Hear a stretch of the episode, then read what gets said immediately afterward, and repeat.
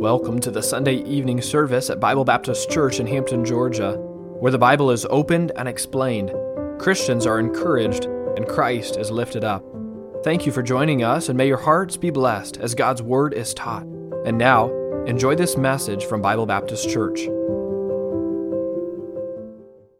Dear Lord, thank you for uh, your Word.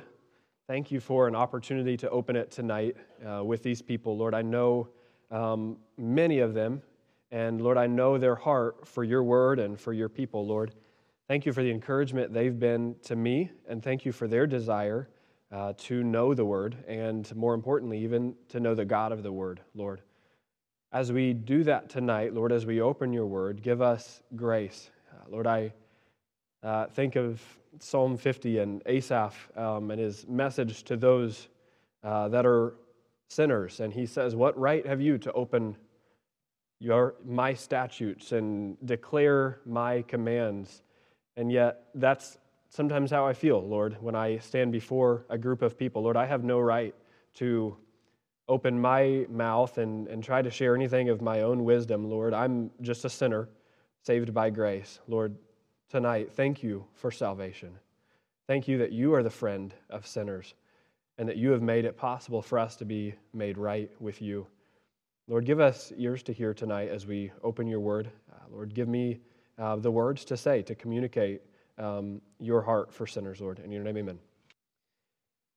So I moved out to Texas, way west Texas. For those of you that are map people, I was about 30 minutes or so from the border of Mexico. So south, kind of southeast of El Paso along the border. So really close um, to Mexico. I've been out of the country, I don't know, 10 or 12 times this year. Um, wait, is this recorded? Six times legally.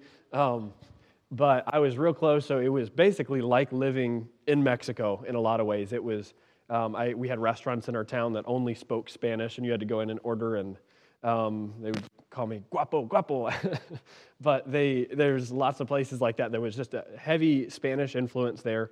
Um, so that was an aspect of our ministry. Um, but basically, how all this started is through the mission trips that you all um, kind of, maybe some of you were a part of a couple years ago. We've gone out twice with Taylor uh, to West Texas. At least I've gone out twice with him. Um, this is the area that Taylor spent a couple years after college working at, and it's some friends of his. Um, the Bays family is who I was catching up with last fall as I was finishing up um, selling trailers there in Douglasville. And uh, um, my friend Jonathan and I were talking, and he just said, Man, I, I have um, it would be such a blessing if you would have the opportunity to come out here for a couple months or maybe a year or so just to come out and help out with the church here in Valentine. Um, he, had a, he has a company as well that he needed some uh, documentary photography work done as well. And so it was kind of a, it was just a good short term fit. And so when that opportunity came up, I was like, sounds like a sounds like a wide open door and i love the area out there and i knew that jonathan and his family were just faithfully serving there in west texas with very little help um, so it was a really neat open door that the Lord provided there at the beginning of this year. So that's where I've been for the last eight months. Um, so my, my job was, um, yeah, photography, videography for um, a big uh, National Science Foundation grant for some ranching technology. Um, so that was what was paying the bills. But I was, at the same time, the main reason I went out there was to help out at a little church called Valentine Community Church. Um, the church is about 25 to 30 people uh, which is a, is a very small church to us, um, but it was in a town of 73, 74 people with me. Sign says 73. And so a significant amount of the church, or the, the town, went to this church. And so it was a really, really neat uh, ministry. It's been since the late 1800s there in Valentine, Texas. In addition to that, there is a Bible study that they had started a few years back um, in Marfa, which is the next town over. And then one more town east of that is a, a, town called Alpine, and it's a little bit bigger of a town. I think they even, some people call it a city. It's got like, I don't know, 3,000 people or something like that. Um, and there's a college there, and there's um, another home church out there. So there's lots of different small ministries in West Texas that I had the opportunity to just kind of um, tag along with and see how they're doing ministry. It's a lot different than we're used to here in the South.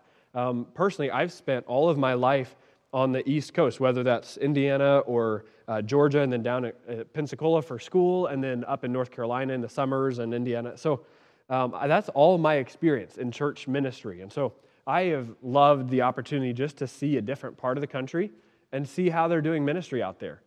Um, Pensacola did not necessarily prepare me entirely for the way they do it out there. It's just, it's a different way of life. Lots of people there are traveling 50 or 60 miles every Sunday, just one way, to go to church, to go to the only Bible preaching church within 60 miles. And so that's not like anything we have around here, right? We, we don't have to go very far to find people that are like minded to us. But that's not the case out there. And, and in addition to that, they're dealing with lots of false teaching, um, and they're dealing, surprisingly, in Texas, there's a, one of the towns is a, there's a very large artist scene, and with that comes um, a lot of just really progressive, hyper progressive liberal uh, philosophies. And so it's, um, politically speaking, it's, it's not necessarily like we're used to here in the South, but it's spiritually speaking, it is very, very cold and very isolated, and there are very few uh, that are holding to the true gospel. And so that, that is kind of the picture of the place that I've been at. Um, it, is a, it is a desert, but it is also a spiritual desert in a lot of ways. Um, but I had the opportunity, we would go at least every month across the border to Mexico, and we would work at a little orphanage there. Uh, and we would teach them, teach the kids about the Bible. They would, it was, it was migrant children, it was, it was kids, with single parent homes, it was lots of kids that didn't even have parents at all and they, uh, they would be dropped off, or some of them would live there full time. And so we would, we would go in and we would bring food, and we would, uh, we would just teach the we'd bring instruments and we'd play guitar, and we would teach them about the Bible. We'd teach them uh, Christian songs, we teach them verses, and we just got to know these kids there in, in Mexico. So that was a, a part of my ministry, and um, Miss Pittman prepared me well, but I have not been reviewing very well, so that was a struggle. I have lost most, most of my high school Spanish um, but some of that started coming back. And uh, so basically, just lots of opportunities out. It's a unique area in our country because you can live in America, but basically travel out of the country on a daily basis to do missions work if you wanted to. It's, it's, it's kind of a cool place. Um, I, like I said, I was really close to the border. And so lots of that um, just kind of affects the, the ministry there. So we had so many opportunities, but unfortunately, there's very few people out there that are, are really doing the work of the ministry. And so we were busy doing, doing all kinds of different things.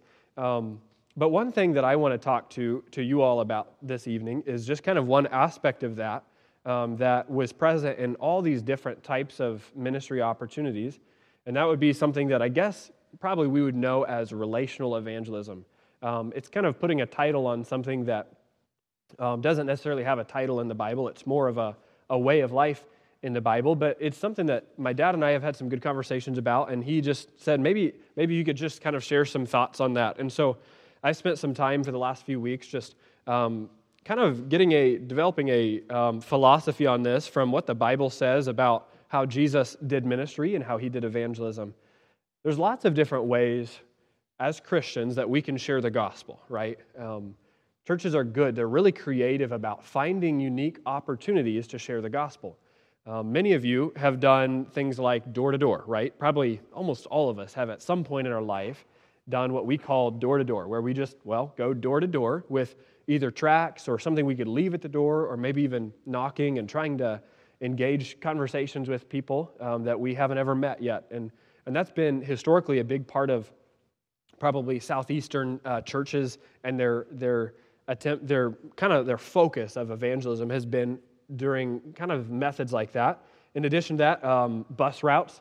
Uh, many of you have been raised uh, helping out on bus routes, or maybe I, have I've met some people that really came to the Lord through a bus route. As, as a child, their parents just said, All right, there's a bus, get on it. And thankfully, it took them to the church and not somewhere else, and they, they heard about Jesus. That's one way that uh, Southern churches and uh, churches that I've been have done evangelism. Um, lots of different, different ways. I'm trying to think. Um, fair evangelism. What about that? Community events we've done recently, we've been doing the Makers Market, things like that. There's lots of different ways that we can communicate the gospel. And that's what all these are, right? That's an, it's an attempt to, to take the message of the Bible to people that haven't heard or as of yet have not responded to it. That's really all evangelism is. It's, it's the Great Commission. It's us going and teaching and going and telling those who don't know the gospel. But we have put a kind of a term on a certain style of evangelism, I guess, if you will, Um, it's kind of this idea of going and telling. It's just as you're going, you're telling people about, about the Lord. And um, the way this kind of became real to me and uh, the way that it began to have an impact in my life was when I was in college. Um, I was studying to be in the ministry, um, and I was taking lots of Bible classes. And one of the one of the passages that we had to memorize as um, ministry uh, students was 1 Timothy 3. Obviously, the qualifications of an, of an elder, right? And, and so, verse 1 and 2, this is a true saying. If a man desire the office of a bishop, he desires a good work. A bishop then must be blameless, the husband of one wife, vigilant, sober, of good behavior, given to hospitality, apt to teach. Then it continues with several other uh, pretty high qualifications that we're looking for, right, when we're looking for somebody to fill the pulpit in a ministry. And so, as a person preparing for that job, I was thinking, well, these obviously need to be true of me. Um, and, I, and I began to think about all of these things, one after another. And I, I came to the last one, in verse 7. And it's one that um, I had not heard many people ever speak about in churches that I had been. I, I, had, I had read these verses all my life, but I didn't remember seeing this verse before. And it says this in verse 7 Moreover, he must have a good report of them which are without.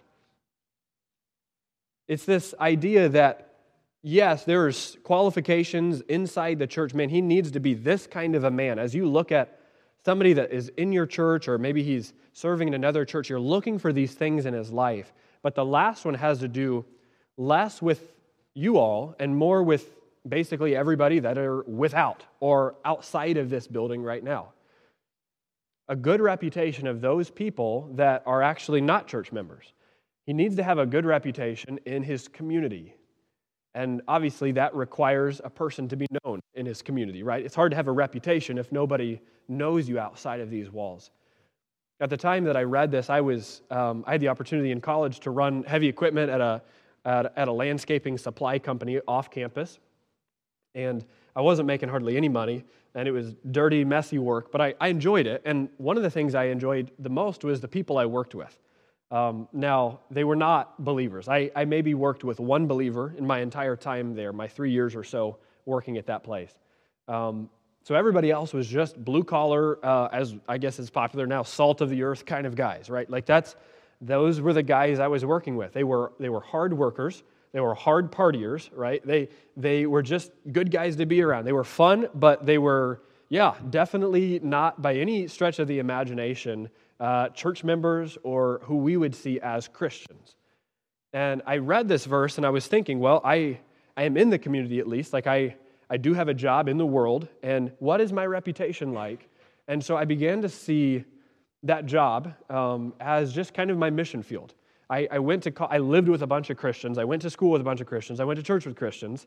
Um, I mean, I ate with Christians. Like I, I, that was pretty much all of my life, except this kind of one avenue where I would be around everybody that was not a Christian. And so um, I began to see that as like this. I, I want to see if I can, I can see these people as as my you know called ministry for these few years and after a while they began to see me as i was i was the youngest guy that worked there but they called me pastor ethan pastor ethan because i i was just they knew i was trying to be in ministry and studying and they they it was a it was a really neat experience and a kind of a experiment in a lot of ways because it was one of my first times really just um, kind of playing the long game and just seeing how I could develop relationships um, with a gospel focus. But it's a little different when it's somebody that you're seeing every day and more importantly is seeing you every day, right? And so that was there's some challenges with that because you have hard days, you have good days, but you have days where you have to do things that you don't want to do or maybe there's things going on outside of work, but every day you show up, your life is kind of on display uh, among the world. And so the Lord used that in my life to confirm the importance and the value of, I guess, of what we're going to call tonight relational evangelism. It's this basically just doing life in your community, and as you do that, um, the Lord opening doors for the gospel as He sees fit. It's not this, I'm going to go walk to a neighborhood that I've never been to, and I'm knocking on their door, and I'm going to share them a tract. It's, it's a little different than that because you're seeing a person that you know you're going to be seeing long term. You're going to at least be seeing them for the next few weeks, if not months and years. And so you go about it a little bit differently. And so I have, I am by no means an expert on this. Um, when I was asked to talk about this, I'm, I'm, you, many of you have been doing this all of your lives. And that's a big reason why I have, have seen it. I've been, I've been able to see it in your lives, and I've been able to kind of just watch you guys demonstrate that in your own uh, relationships outside of this church and your own coworkers and your own family members that may be unsaved. And so I'm just going to share what I've learned from experience and from what I see in the Bible about how Jesus did evangelism. And hopefully, by the end of this, it'll kind of give us a little bit more information and maybe just uh, an encouragement to take more opportunities like this. So, lots of scripture. We're going to go in. We're not going to be in one main passage tonight um, because there's no one passage in the Bible where it says, do relational evangelism, and this is how you do it in Henry County, Georgia. So we're going to take, we're going to kind of lean heavily throughout the Gospels and in different passages. Um, but I'm going to, I'm going to share, I'd love to share with you more stories than we have time for, but um, I won't. Um, but the Lord has used this type of evangelism specifically where I've lived in West Texas um, to, to help others come to a better understanding of what the gospel is and uh, to, to help them see their need for a Savior. Um, when I think of Texas, I'm, I've been back for about two weeks, and I'm still in that transition where I'm getting used to, I don't know, being around stoplights again and traffic and things like that that I haven't been around. But when I think about Texas, um, the first thing that's coming to my mind for the last few weeks is people's names. Um, I think of I think of people like Sterling. Um, Sterling is the owner of a coffee shop that I got to know pretty well because I like coffee, and uh, and he and it was a great place to go and do computer work, which I had a lot of, and so I would go to Sterling's coffee shop. And early on, I met this guy. He's an unbeliever. He's about 30 years old, and uh, he has pretty much rejected everything about the Bible, but he sat at the other end of a counter and had many conversations with me about the Bible. Um, I think of I think of Ellis, um, a, a, man I also met over the uh, lunch table um, at a coffee shop. We were, we were sharing work, and it was a busy day, and he, I invited him to sit down. And Ellis is, is a, a guy that has lived much of his life without Christ. He was raised Catholic and, and stepped away from that and went through a divorce and is now living alone and trying to answer a lot of the big questions in life. Um, and he is trying to do that apart from community, apart from uh, Christianity, and, and he knows some about the Bible, but he doesn't really know what the gospel is, what the true gospel is. And so I think of, I think of Ellis. He's coming to my mind. He, he sent me a text before I got in tonight. Um, Ellis is a guy that now is faithfully attending a Bible study in Marfa as a result of just conversations across the coffee table, um, just talking and doing life together and sharing uh, evenings together and um, opening the Word together. Um, I, think of, I think of Fatima, another one that I met in, in, a, in a small town that um, is still searching. And she was raised um, Muslim, and she is trying to, trying to understand, in light of current events, what, what it looks like to be a Christian and how to reconcile that with her upbringing and what the differences are. I think of, I think of Grace, who was raised um, completely away from anybody that would be remotely a Christian um, among uh, very, very progressive parents in progressive schools. And she told me last year, if this time last year, she said, I would not have even been willing to talk to a Christian. And now Grace is halfway through a study of the book of First John, and she's attended a church and she's gotten to know believers. And now she is trying to understand what the gospel is and how it can be relevant to her life and how she can reconcile that with 20 some years of teaching against the Bible. And now she's realizing that there may be something more than what she's been taught. And she has a hunger to know God for who He really is. These are the names that come to my mind when I think of Texas. And so, as we consider what it looks like um, to, do, to, to do relational evangelism, um, the question I started out with in my mind as I was thinking through this is well, I think it's really important to know what Christ did. What, how did he live when he was on this earth, right? How did he, how did he share the gospel? I don't know that we talk about that too often. Um, we, we often talk about what you know, the church down the road is doing to, to spread the gospel because we're all about methods and we're all about results, right? And some of those things are very natural uh, things, and I think there's benefit in all of that. But I was like, well, let's take a, a couple steps back and just see. Um, obviously, it was a couple thousand years ago, and so our culture is a little bit different, and um, maybe the ways that we can reach people have changed a, a little bit. I understand, even in my lifetime, I've seen certain methods of the gospel or of sharing the gospel become less effective and some become more effective. But how did Christ do it? Um, some of you probably have already thought through this and have some answers. Um, but let's look at um, Luke chapter 4. If you have your Bibles, my question how did Jesus walk when he lived on this earth? Luke chapter 4 and verse 18. This is when Jesus steps um, up on the Sabbath and he reads um, from the Old Testament, and he says this The Spirit of the Lord is upon me, because he hath anointed me to preach the gospel to the poor. He has sent me to heal the brokenhearted, to preach deliverance to the captives, recovering of sight to the blind, to set at liberty them who are bruised, to preach the acceptable year of the Lord. And he closed the book, and he gave it again to the minister, and he sat down. And the eyes of all them that were in the synagogue were fastened on him. And he began to say unto them, This day is this scripture fulfilled in your ears. All bear him witness and wondered at the gracious words which proceeded out of his mouth. And they said, Is this not Joseph's son? Jesus did ministry unconventionally. Most of the people that were upset with Jesus throughout his ministry were the religious leaders. um, in, our, in our day and age, that would be the leaders of churches, right? The pastors or maybe the Pope. Those are the people that were speaking out against the way Jesus did ministry, um, which is unique because, again, we know that Jesus was doing it right. He was, whatever, we, whatever he did, whatever methods that he did, we can be confident that his methods were the right methods, right? We, we can be sure that he was doing the good thing. And so, um, as we begin to look at the issues that the religious leaders had with his ministry, a lot of it comes back to um, this accusation. And it's found also in Luke and a few other places. But they said, This Jesus is a friend of sinners. They accused him of being a friend of sinners. Turn with me to Luke chapter 15. Luke chapter 15, and just the first four verses here.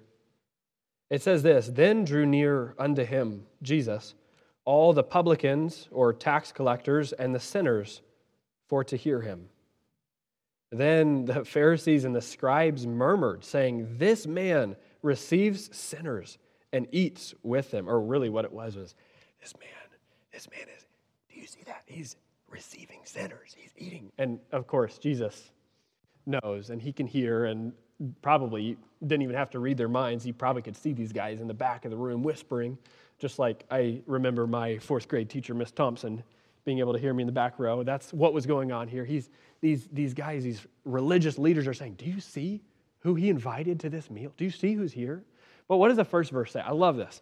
The first verse says, Then drew near unto him all the tax collectors and the sinners for to hear him.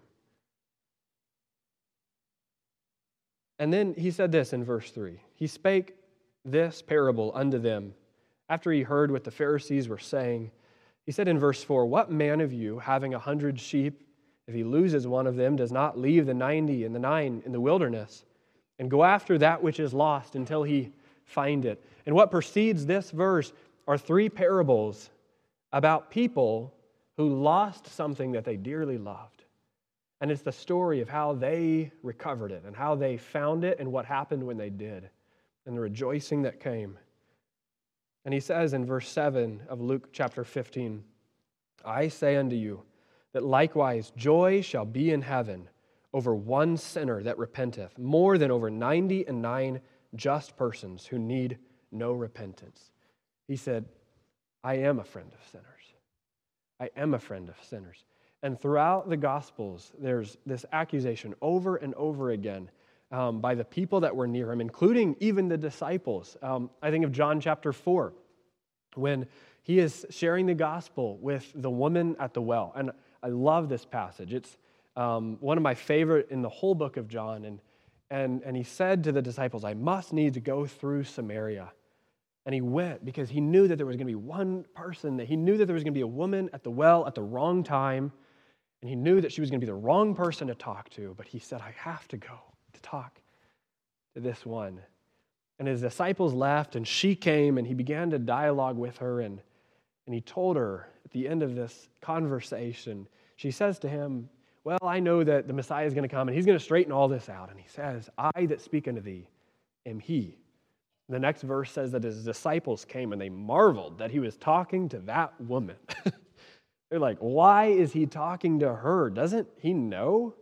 And that's not the only time this happened. I, I read another passage, um, Mark 2. If you're, if you're in Mark, Mark chapter 2, verse 15. It came to pass that as Jesus sat at meat in his house, many publicans and sinners sat also together with Jesus and his disciples, for they were many, and they followed him. And when the scribes and Pharisees saw him eat with publicans and sinners, they said unto his disciples, How is it that he eats and drinks with publicans and sinners? When Jesus heard it, he said unto them, They that are whole have no need of the physician, but they that are sick. I came not to call the righteous, but sinners to repentance.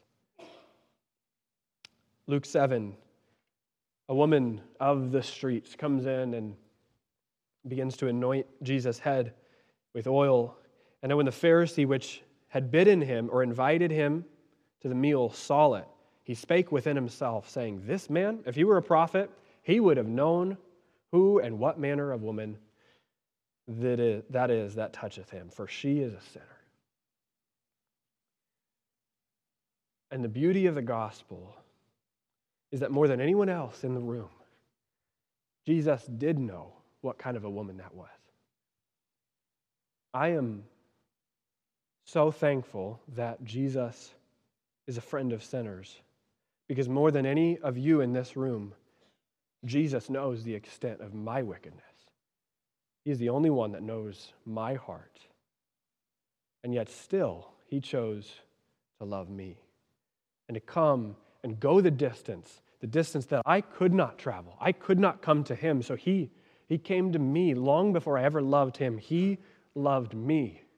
Jesus is a friend of sinners, and for that we rejoice because we are the sinners. The Pharisee looked at him and he said, If this man was a real, if he was a real prophet, he would know who he's talking to because that woman, let me tell you, I've seen who she hangs out with. That I've seen what I've heard what she does. She is a sinner. And she came to him and he said that her sins were forgiven because her faith had done so. Jesus knew who the sinners were, and he said, I have come for the sinners. I've not come for the righteous, I've come for the sinners. And so, as we consider evangelism, and as we consider the Great Commission, as we consider our responsibility as believers to this great calling, we need to know Jesus' philosophy on evangelism. You see, Jesus came to save sinners, of whom I am chief. This is what they did not know. Luke 19:10 The Son of Man is come to seek and to save that which is lost. The Son of Man has come to seek and to save that which is lost. You know that Jesus' ministry was to the lost sheep. He was coming to those. Now, yes, he preached and he taught and he dialogued with the religious leaders, but he went searching for the ones that were the outcasts, the ones that were living in sin, the ones that had rejected Christian or religion, the Jewish faith, the ones that had turned their back on God. He went and he sought them out. And he showed them the extent of his love for them. And those were not the only people that Jesus talked to. But I want us to be confident that Jesus came looking for people like that. And I want us to consider our own lives and see the kinds of people that we are seeking relationships with. If all the people in your friend group look just like you and talk just like you and think just like you, um, you're pretty much just friends with yourself. Jesus did not come looking for the people that were like him. Jesus came looking for the people that needed him. Why is it that Jesus attracted sinners. Have you ever wondered that?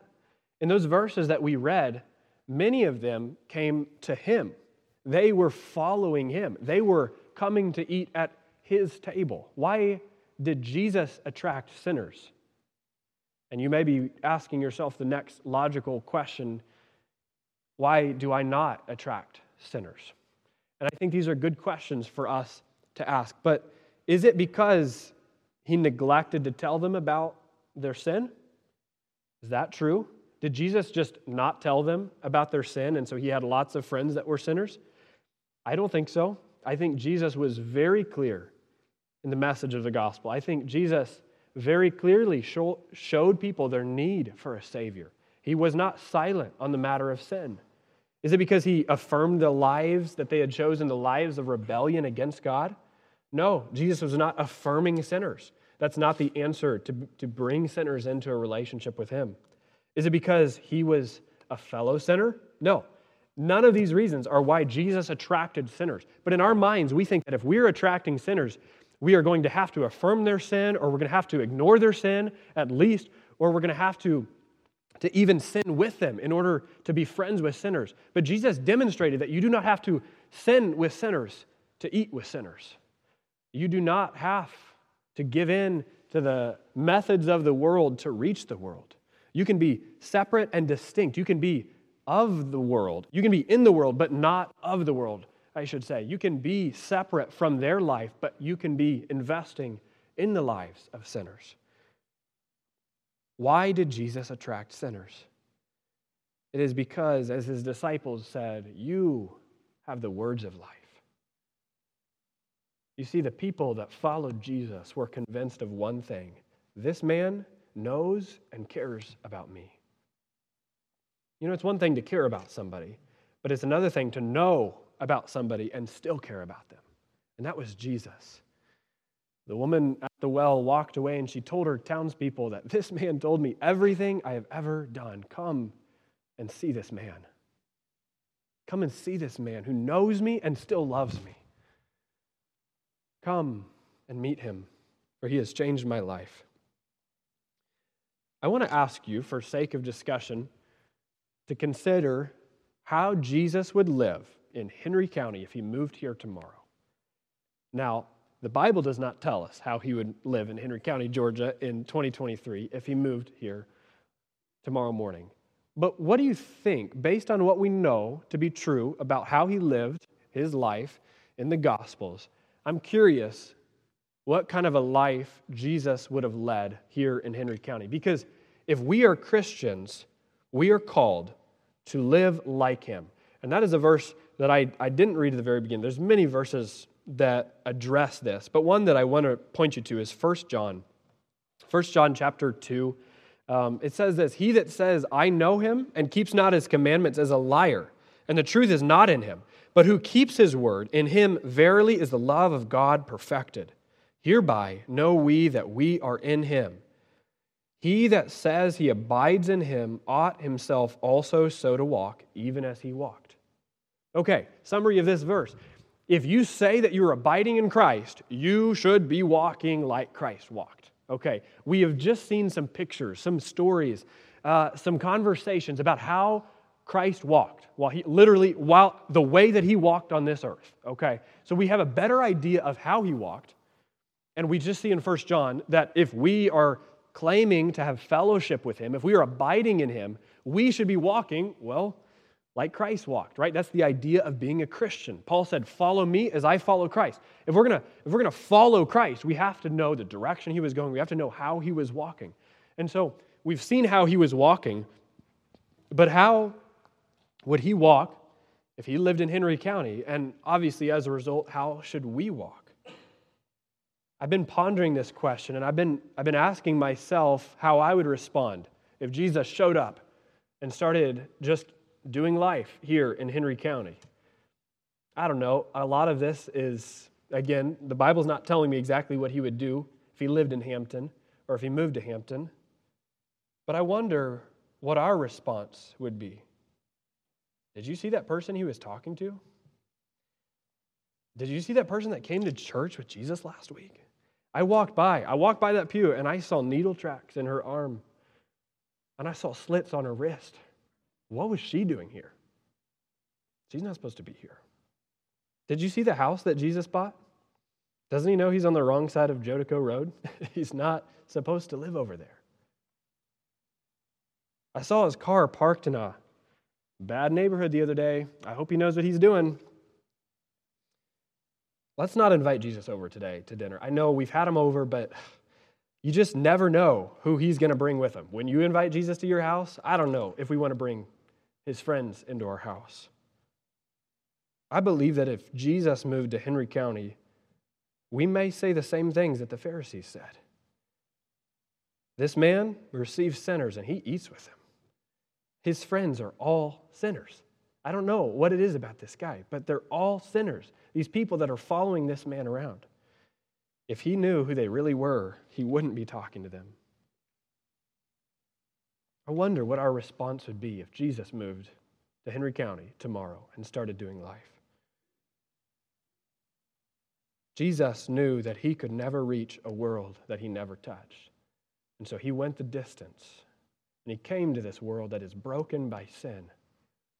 And he knew that the answer was not universal acceptance and ignoring sin, but he knew that sinners needed a face to tell them the truth. They needed someone to sit across the table and tell them about the words of life.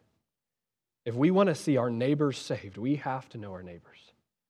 If we want to reach a world with the gospel, we have to be in it. Jesus knew that his neighbor needed to be saved, but he knew he had to know him. He knew that his neighbor needed to become his friend so that his friend could be made part of the family of God. There's a process, and it's different for every person.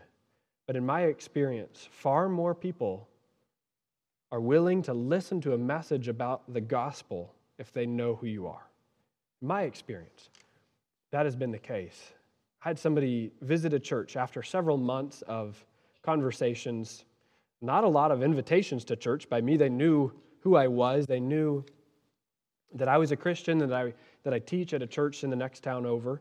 Um, but we just talked a lot about life and we talked a lot about the Bible, and they had a lot of questions about the Bible. And then one day they said, I want to come to church with you tomorrow. And they came. And something I'd never heard before, they left the church. And after I asked them what they thought about it, and they said, I've never been to a church that I felt before I even went in that I could trust the person. And that was the first time that's ever happened to me. And it's not because I'm doing anything incredible. I just I just was sharing life with this individual and they got to see me outside of church and without a tie on, right? And they they then had the opportunity to walk in one day and hear the gospel preached because the gospel was preached. But they heard it from somebody they knew and somebody that they trusted for a change. Friends, if your neighbors don't even know your name, how are we expecting that they will ever know his name? I read a statistic about Georgia. I, I read that 79% of Georgians claim to be Christians. That is a lot of people. I mean, we're like up there, like top five, I think, of all the states in America. But I have been consistently surprised in Henry County when I meet an unbeliever. Almost every single time that I meet an unbeliever, they do not have a single close Christian friend. I know some of this stuff is hard, and I don't want this to feel like it's like I'm um, attacking or anyway like that. But I, I sense that there's a genuine desire for all of us to see people come to Christ. I, I know that to be true about you all. But the question is always how do we accomplish this? How do we, how do we take the message from the pulpit to our neighbors? How do we get the message to them? Because it seems like a really difficult and complicated thing, and people go, they travel out of their state to go to evangelistic conferences to learn how to share the gospel. And I've, I've sat through some of those conferences and I've sat through some of the training and I've gone through handbooks and I've learned, and there's lots of value in that.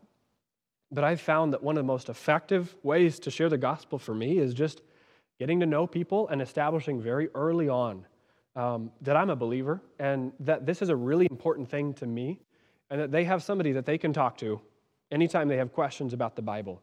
And almost every single time, they do have questions about the Bible. They have waited for somebody to come and be a friend that is available to them. I make it a point to tell them the gospel, but I also make it a point to show them the gospel.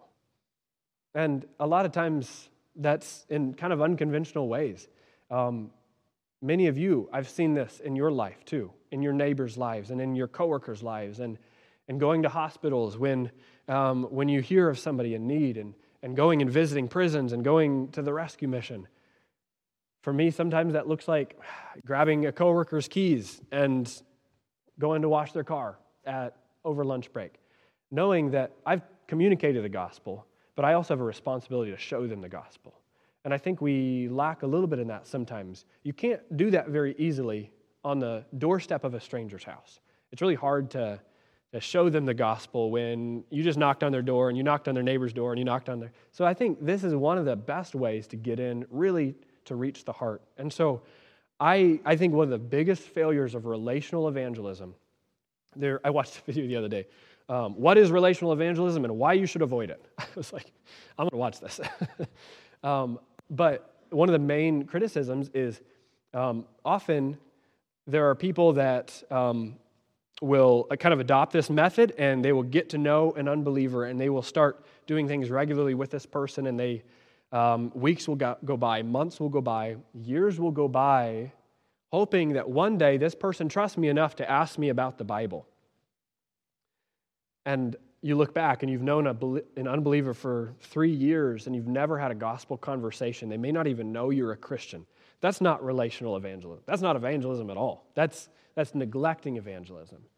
Um, the, the purpose of, evan- of relational evangelism is as you get to know people in, in your community, as you see them on a regular basis, um, you are establishing early on that you are a Christian and that, again, the gospel is a really important thing. And it's not just important for you, it's important for everybody. And seeking intentionally to lead conversations back to the gospel. Um, again, there's so many ways to do this, and so many that I, I wish I could just sit up here and kind of take notes as to what's worked for you all because I'm learning, like every time I do this, every time I enter into a new relationship with somebody, I'm realizing how little I know about doing this and how many creative ways that can, can be done. I've seen people do this in, I mean, I have a friend that goes to a thrift store every week. Um, one, they, they don't hardly make it into town ever in, in Texas, in West Texas there. But every time they do, they go to the thrift store and they talk to the lady and they pray with the lady every time there that's working at the thrift store. That's relational evangelism. And she comes, and about four weeks ago, the lady, her daughter, was diagnosed with a, a brain tumor. And about four or five days after that, um, that same lady um, was first on the scene of a really, really messy accident where somebody lost their life. And they were just broken over this.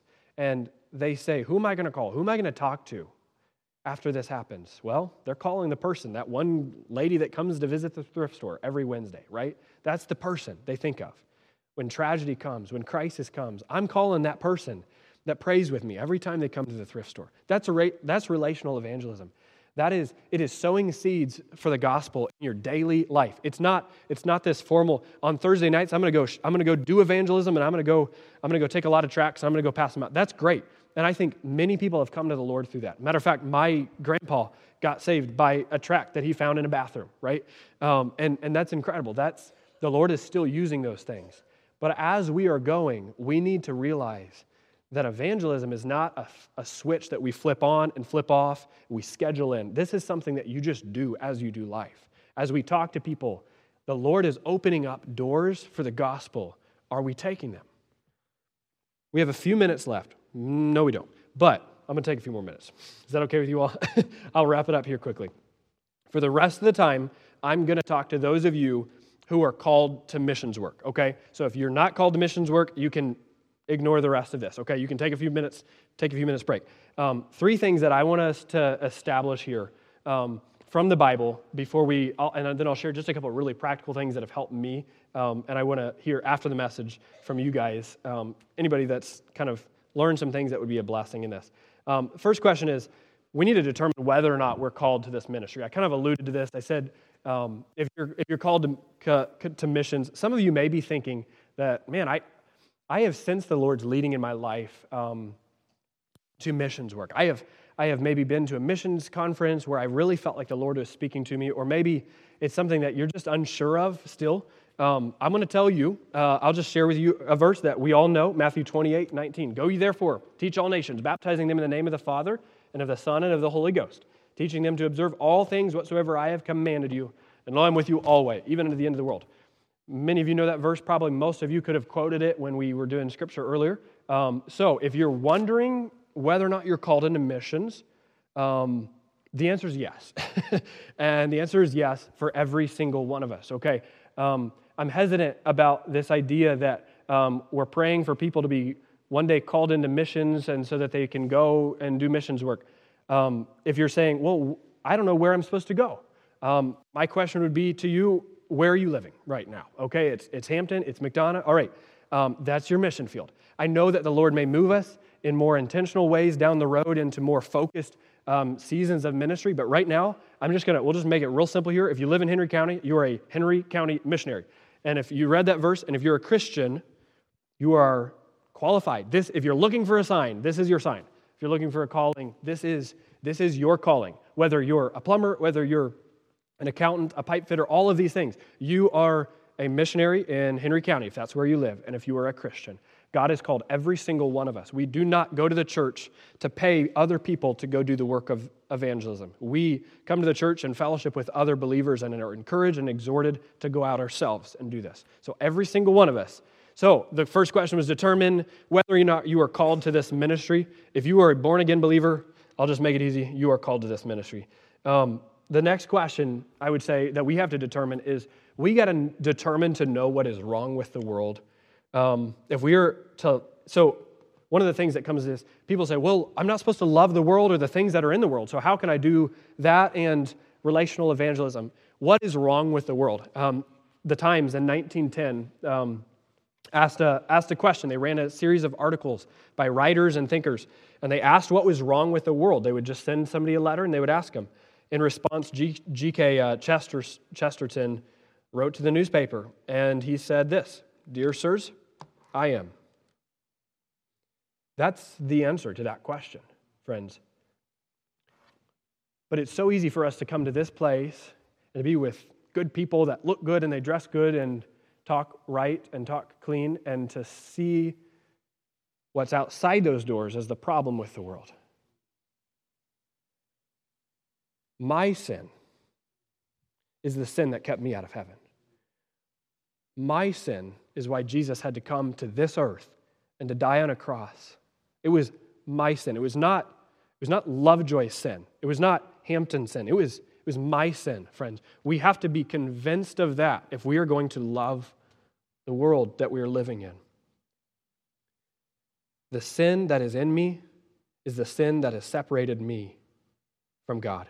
The sin that is in me is why I deserve eternal punishment.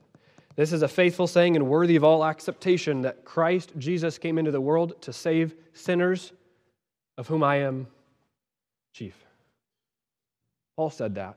And tonight I'm saying that. And before we do evangelism, we need to say that. We need to recognize that it is my sin. Um, we are sinners saved by grace, and that is the only reason we have a seat at the table. Um, one more, we need to determine to live in the world, but not of it. One important distinction that needs to be made um, before we consider this relational evangelism. Um, Jesus, Jesus ate with sinners, but he did not sin with sinners. Okay, there's a difference. Um, you can eat with sinners and not sin with sinners. Um, Jesus lived an entire life without sin, and so we can be confident that it is, it is possible to, to be around sinners and not be sinning with sinners. Um, I can tell you stories about opportunities. It's something about the dinner table that there's just open doors for the gospel. I don't know what it is, but that's, that's a kind of just helpful piece of advice I've found in my own life. Inviting people to, to a meal is a great way, and Jesus did a lot of that. Uh, they followed him around and they ate with him, um, but he did not sin with sinners. Um, we are to be in the world, but not of the world, right? Okay, and just a couple more things before we wrap up. These are just some really quick um, shotgun style. If you want to take some notes, practical things that have helped me as I have tried to do uh, relational evangelism. We're out of time. Um, I'll wrap up here in the next two or three minutes here. Um, one thing that's really helpful names are important. Guys names are so important. As you're as you're out meeting people um, paul mentions over 76 people by name in his letters. 76 people that he knew prayed for and had invested in. 76 and obviously he knew many more than that. But by name you just read through all these people that he knew and was exhorting and encouraging um, everywhere i've lived well okay raise your hand if you're really naturally good with names Okay, okay, we got one or two, two. Okay, raise your hand if you are naturally not good with names. There should be a lot of hands here, okay? Okay, my hand is with you. Um, what are you doing to help you remember people's names? If you're naturally not good at it, do you have um, any, anybody just toss out an idea that you've done to help you remember names? It can be just real simple stuff. Ask my wife. All right, I'll have to try that one. Anybody else? Write it down. Is that what I heard? Yeah. That's what I do. I every county that I've lived in for the last couple years, I have lists that just are ever growing of people that every time I every time I have a meaningful conversation with somebody, their name goes down, and a couple just help, ways for me to help remember who they were. Um, and often we, uh, well, I'll, I'll, get to that in a second. I'm trying to go quick here. Um, okay, so names really important. Um, I think it was oh, who was it? um, How to Win Friends, Carnegie said, A person's name is to that person the sweetest and most important sound in any language. So, just a helpful conversation hack. Um, remember people's names. Um, consistency in your schedule creates gospel opportunities. And you may be saying, I am disqualified if it is consistency that is creating gospel conversations. Um, now, you don't have to have it. Obviously, the Lord opens doors in really mysterious ways sometimes.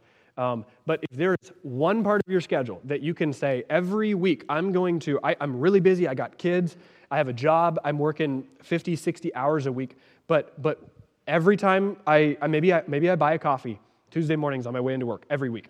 Um, that's, that's good enough. That is enough of a window that you can say, I'm going to use this time, this Tuesday morning uh, Starbucks run. I'm going to stop going through the drive through and I'm going to spend 20 minutes in that Starbucks every Tuesday morning. Consistency creates gospel opportunities. You will know the people that work Tuesday mornings. You will know the people that come in Tuesday mornings. And even if it's 20 minutes, you will have familiar faces every time. That is key. Go to the same place. Um, say, Friday nights, we're gonna take, we're gonna do a pizza night with our family. We're gonna, we can't afford to eat out much, but we're gonna do pizza every Friday night or every other Friday night. You get to know the workers that work there every Friday, the families that take their kids there every Friday night. That's enough to create opportunities. You see a face the next week and you say, Hey, I saw you in here last week. Do you guys come here often? That kind of thing. Just starting that consistency is really key in developing um, gospel conversations. Um, details matter, kind of like the names. Remember things like kids' names, remember pets' names, um, kids' birthdays, remember their job titles. That's a really that's a really hard one for me. I like can know a person for like years and honestly have no idea what they do for a living. And at some point, you're just kind of afraid to ask. So that's a great thing. Jot it down next to their name. Um, so, and, and we talked about this relational evangelism does not mean waiting for months or years to bring up the gospel. I make a, I make a rule for myself. Anytime I have a meaningful conversation, I determine before I leave that conversation, if at all possible, they're going to know that I am a Christian. Um, now, I have it a little easy because I, I say that I'm an occupational Christian, kind of to people like you who would understand that. Um, I am preaching, I'm teaching, I'm working often for churches or ministries, and so that's an easy way. People say, "What do you do for a living?" And I say, "Well, I, you know, I'm, I'm helping do the, te- I, I, help uh, the teaching at, at, this little community church over in Valentine, that kind of a thing." So, um, share. I, I make it a point though to early on say that I am a Christian because, friends, if this is a really important thing in your life, like it should be, um, if you go a year, two, three years, and this person you've been investing in doesn't even know you're a Christian, at year three, you tell them, by the way, I'm a Christian. I'd love for you to, to come to church with me. They'd be like, okay, obviously this is a very insignificant aspect of your life. If you waited three years to tell me this, you know. So make it a point early on. Um, and a couple more times of crisis and times of celebration create fertile ground for gospel seeds. Okay, times of crisis, times of celebration um, really great opportunities.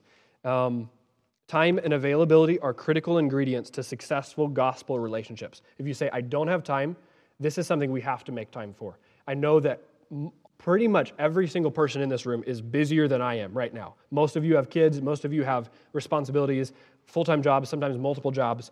We need to create windows in our schedule where we can do this. Um, doesn't mean you have to spend every day in a coffee shop by any means, but saying, hey, what can I do? What portion of my schedule can I give to this, this effort? Um, and one more thing, I'm just going to say this is the last one um, offering to pray for people's needs um, at the end of a conversation is a really easy way. Have you ever had a meaningful conversation with somebody? You never brought the gospel up, but, but you felt like you made a good connection with somebody, a stranger, and um, you just didn't have an opportunity. It didn't feel natural to like introduce the gospel. Um, I have found that, say, you're chatting with somebody and, and you're walk, you got to go and you say, hey, man, it's been great. It's been great chatting with you. It's been cool to get to know you. I'd love to see you again. Um, but before I go, I'm a believer, and I just wanted to ask if there's something I could pray for you about. That doesn't feel unnatural. That doesn't feel um, forced most of the time. Almost any conversation can end with that. So if you if you just say, "I want to establish that I'm a Christian," that's a really easy way to do it, um, and it's a great way to actually stop right there and pray with them. They will remember that if somebody takes time to pray with them in a public place. They will remember you, and the next time you see them, they will. If you remember their name and you start chatting with them, again, we are opening the door to the gospel in a lot of ways. We have some control over that in our life. So, this was not an exhaustive list. It may have felt exhausting, hopefully not, um, but just a few practical, helpful things that I have seen the Lord use in my life. And uh, I think for the furtherance of the gospel, every relationship in your life, um, the person should know more about God as a result of your input in their life. And consider that. Consider the people that you're investing in right now for the sake of the gospel. Jesus is a friend of sinners, and I believe that we should be as well. Let's pray. Thank you for joining us today. Please tune in each week for new messages from Bible Baptist Church in Hampton, Georgia. Until next time, may the Lord bless you and keep you and make his face to shine upon you.